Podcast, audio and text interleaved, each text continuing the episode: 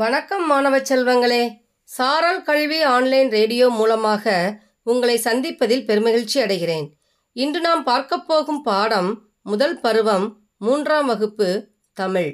இதை உங்களுக்காக வழங்குபவர் எம் மகேஸ்வரி, இடைநிலை ஆசிரியர், நகர்மன்ற பெருமாள்பட்டி நடுநிலைப்பள்ளி, ஸ்ரீவில்லிபுத்தூர் ஒன்றியம், விருதுநகர் மாவட்டம். அன்பான குழந்தைகளே, நம்ம இப்போ தமிழில் ஆறாவது பாடம் துணிந்தவர் வெற்றி கொள்வர் அப்படின்ற பாடத்தை நம்ம பார்க்க போகிறோம். இப்போ இந்த பாடத்தில் என்ன கொடுத்துருக்காங்கன்னு பார்க்கலாமா? படத்துக்குள்ளே போகலாமா? ம் வாங்க, படத்துக்குள்ளே போகலாம். மூன்றாம் வகுப்பில் உள்ள மாணவர்களுக்கு அவங்க ஆசிரியர்கள் போட்டி அறிவிக்கிறாங்க. பக்கத்து அறையில் நடுவில் ஒரு பெட்டி இருக்குது. அந்த பெட்டியை யார் தூக்கிட்டு வர்றீங்களோ அவங்க தான் வெற்றியாளர். இதுதான் அந்த போட்டி. எல்லா மாணவர்களும் வேகமாக போய் அந்த அறையில் உள்ள பெட்டியை பார்த்தாங்க. அந்த பெட்டி ரொம்ப பெருசாக இருந்தது. அதை பார்த்த உடனே மாணவர்கள் என்ன செஞ்சாங்க, கொஞ்சம் பேர் என்னால் அந்த பெட்டியை தூக்க முடியாதுப்பா அப்படின்னு போட்டியிலேருந்து விலகிக்கிட்டாங்க. கொஞ்சம் பேர் என்ன செஞ்சாங்க, இந்த பெட்டிக்கு பக்கத்தில் போய் அந்த பெட்டியை தூக்க முடியலன்னா மற்றவர்களாம் சிரிப்பாங்களே அப்படின்னு நினச்சி போட்டியில் கலந்து கொள்ளாமல் திரும்பிட்டாங்க. ஆனால் கவியரசி அப்படின்ற ஒரு மாணவி மட்டும் என்ன செஞ்சா, சரி முயற்சி செய்தான் பார்ப்போமே அப்படியே அந்த பெட்டியை நகர்த்திய போது பெட்டி எளிதாக நகர்ந்தது. அதான் அந்த பெட்டி என்ன செஞ்சிட்டா, அவள் தூக்கிட்டா. அப்போ தான் எல்லா மாணவர்களுக்கும் ஒரு ஆச்சரியமாக இருந்தது. ஏன்னா இவ்வளோ பெரிய பெட்டியை இந்த கவியரசி வந்து சீக்கிரமாக தூக்கிட்டாளே அப்படின்னு சொல்லிட்டு எல்லாரும் பக்கத்தில் போய் என்ன செஞ்சாங்க, அந்த பெட்டியை தூக்கி பார்த்தாங்க. பெட்டி தூக்கிறதுக்கு ரொம்ப லேசாக இருந்துச்சு. அப்போ தான் அந்த மாணவ மாணவிகள் என்ன செய்கிறாங்க, ஆசிரியர்கிட்ட போய் பெட்டி பெருசாக இருந்ததுனால நாங்கள் முயற்சி செய்யலை அப்படின்னு சொல்கிறாங்க. அதுக்கு ஆசிரியர் என்ன சொல்கிறாரு அப்படின்னா, ஒரு செயலில் இறங்குவதற்கு முன்னாடி நம்ம சிந்திக்கணும், ஆனால் முயற்சியே செய்யாமல் இருக்கக்கூடாது. நம்மால் முடியும் என்று நம்பணும். இப்போ நீங்கள் எல்லாம் தயக்கம் காட்டினால என்ன செய்யலை, நீங்கள் வெற்றி பெறலை. ஆனால் தன்னால் முடியும் அப்படின்னு கவியரசி முயன்றதுனால அவள் வெற்றி பெற்றுட்டா. தோல்வியின் அடையாளம் தயக்கம், வெற்றியின் அடையாளம் முயற்சி. துணிந்தவர் தோற்பதில்லை, தயங்கியவர் வென்றதில்லை அப்படின்னு ஆசிரியர் சொல்கிறாங்க. இப்போது நம்ம விதைக்கிற விதைகளில் பார்த்திங்கன்னா, முயற்சியோடு எது மண்ணை பிளந்து வெளியில் வருதோ அதுதான் செடியாகும். நாம் என்னத்தை முளைச்சி அப்படின்னு தயங்கி நின்றுச்சு அப்படின்னா அது மண்ணுக்குள்ளேயே தங்கிடும். அதுபோல் கவியரசு என்ன செய்கிறா, தயங்காமல் துணிச்சலாக செயல்பட்டதுனால தான் அவள் வெற்றி பெறா அப்படின்னு சொல்லி ஆசிரியர் என்ன சொல்கிறாங்க, கவியரசுக்கு பாராட்டுகளையும் பரிசுகளையும் வழங்குறாங்க. கவியரசு என்ன செய்கிறா, மகிழ்ச்சி அடைகிறா. முயற்சியுடையார் இகழ்ச்சி அடையார், இதுதான் அந்த பாடத்தோட கருத்து. இப்போ இந்த பாடத்தை வாசிக்கலாமா? யாரும் பக்கம் முப்பத்தி மூணு எடுத்துக்கோங்க. பாடம் ஆறு, துணிந்தவர் வெற்றி கொள்வர். எடுத்தாச்சா? பாடத்தை வாசிப்போமா? எல்லோரும் கை விரலை கரெக்டாக வச்சுக்கிட்டே வாங்க. மூன்றாம் வகுப்பில் உள்ள மாணவர்களுக்கு அவர்களின் வகுப்பு ஆசிரியர் ஒரு போட்டியை அறிவித்தார். ஓர் அறையின் நடுவில் பெட்டி ஒன்று வைக்கப்பட்டிருக்கும். அந்த அறையினுள் சென்று பெட்டியை தூக்கி வருபவரே வெற்றியாளர் என்பதே அப்போட்டியாகும். அனைத்து மாணவர்களும் ஆவலுடன் பெட்டி வைக்கப்பட்டிருந்த அறையினுள் சென்றனர். அறையின் நடுவில் வைக்கப்பட்டிருந்த பெட்டி உருவ அளவில் பெரியதாக இருந்தது. அதனை கண்டவுடன் மாணவர்கள் பலர் தங்களால் அப்பெட்டியினை தூக்க இயலாது என போட்டியிலிருந்து விலகிவிட்டனர். மேலும் சிலர் பெட்டிக்கு அருகே சென்று பின்னர் தங்களால் பெட்டியை தூக்க இயலவில்லை என்றால் மற்றவர்கள் சிரிப்பார்களே என்று நினைத்து போட்டியில் கலந்து கொள்ளாமல் திரும்பிவிட்டனர். கவியரசி என்ற மாணவி மட்டும் முயற்சி செய்து பார்ப்போமே என்று எண்ணி பெட்டியை நகர்த்திய போது பெட்டி எளிதாக நகர்ந்தது. உடனே அம்மாணவி பெட்டியினை எளிதாக தூக்கினாள். அடுத்த பக்கத்தை எடுத்துக்கோங்க, பக்கம் முப்பத்தி நான்கு. பிற மாணவர்கள் அனைவரும் இதனை வியப்புடன் பார்த்தனர். பின்னர் தயக்கம் விலகி அனைவரும் ஓடிச் சென்று தாங்களும் பெட்டியினை தூக்கி பார்த்தனர். பெட்டி தூக்குவதற்கு சுலபமாக இருந்தது. மாணவ மாணவிகள் ஆசிரியரிடம் சென்று சென்று பெட்டி பெரியதாக இருந்ததால் நாங்கள் முயற்சி செய்யவில்லை என்றனர். அதற்கு ஆசிரியர் அது காகிதத்தால் செய்த பெட்டி என்று மாணவர்களிடம் விளக்கினார். மேலும் ஒரு செயலில் இறங்குவதற்கு முன் சிந்திக்க வேண்டும், ஆனால் முயற்சி செய்யாமல் இருக்கக்கூடாது. நம்மால் முடியும் என்று நம்ப வேண்டும், என அறிவுறுத்தினார். நீங்கள் எல்லோரும் தயக்கம் காட்டியதால் வெற்றி பெறவில்லை. தன்னால் முடியும் என்று நம்பி கவியரசி முயன்றதால் வெற்றி பெற்றாள். எனவே அன்பு குழந்தைகளே, தோல்வியின் அடையாளம் தயக்கம், வெற்றியின் அடையாளம் முயற்சி. துணிந்தவர் தோற்பதில்லை, தயங்கியவர் வென்றதில்லை. பார்த்தீங்களா, கவியரசி எல்லாரும் போல நிற்காம தயங்கி நிற்காம முயற்சி செஞ்சால் என்ன செஞ்சிட்டா, அந்த போட்டியில் வெற்றி பெற்றாச்சு. பக்கம் முப்பத்தி ஐந்து எடுத்துக்கோங்க. நாம் விதைக்கும் விதைகளில் முயற்சியுடன் மண்ணை பிளந்து கொண்டு வருபவே செடிகளாகின்றன, தயங்கி நிற்பவை தங்கிவிடுகின்றன. அதுபோல கவியரசி தயங்காமல் துணிச்சலாக செயல்பட்டதால் வெற்றி பெற்றாள் என ஆசிரியர் கூறினார். கவியரசிக்கு பாராட்டுகளையும் பரிசுகளையும் வழங்கினார். கவியரசி மகிழ்ச்சி அடைந்தாள். முயற்சியுடையார் இகழ்ச்சி அடையார்.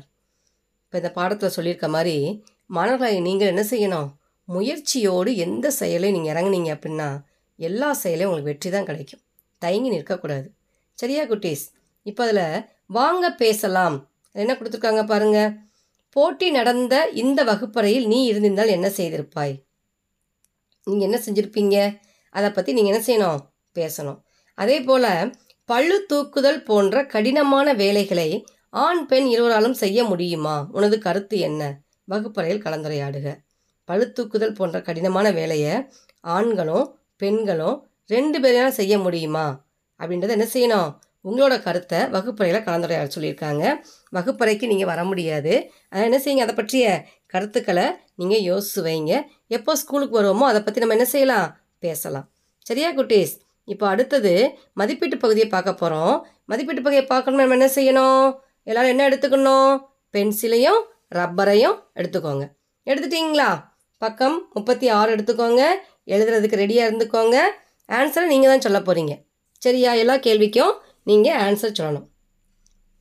படிப்போம், சிந்திப்போம், எழுதுவோம். சரியான விடையை தெரிவு செய்வோமா? வகுப்பறை என்ற சொல்லை பிரித்து எழுத கிடைப்பது வகுப்பு கூட்டல் அறை, வகுப்பு கூட்டல் அறை, வகு கூட்டல் அறை, வகுப்பு கூட்டல் அறை. என்ன வரும்? வகுப்பு கூட்டல் அறை. இகழ்ச்சி என்ற சொல் உணர்த்தும் பொருள். மகிழ்ச்சி, மதிப்பு, அவமதிப்பு, உயர்வு. என்ன வரும்பா? அவமதிப்பு. மிகச்சரியான விடை. அடுத்தது பார்ப்போமா. பெரிய என்ற சொல்லின் எதிர்ச்சொல். சிறிய, நிறைய, அதிகம், எளிய. என்னப்பா வரும்? சிறிய. நன்று. வெற்றி என்ற சொல்லின் எதிர்ச்சொல். சாதனை, மகிழ்ச்சி, நன்மை, தோல்வி. என்னப்பா வரும்? தோல்வி. அருமை. அடுத்தது மண்ணை பிளந்து என்ற சொல்லை பிரித்து எழுத கிடைப்பது மண் கூட்டல் பிளந்து, மண்ணை கூட்டல் பிளந்து, மண்ணை கூட்டல் பிளந்து, மண் கூட்டல் பிளந்து. என்னப்பா வரும்? மண்ணை கூட்டல் பிளந்து. மிகச்சரி. அடுத்தது வினாக்களுக்கு விடையளி. வினாக்களுக்கு விடையளி பார்ப்போமா?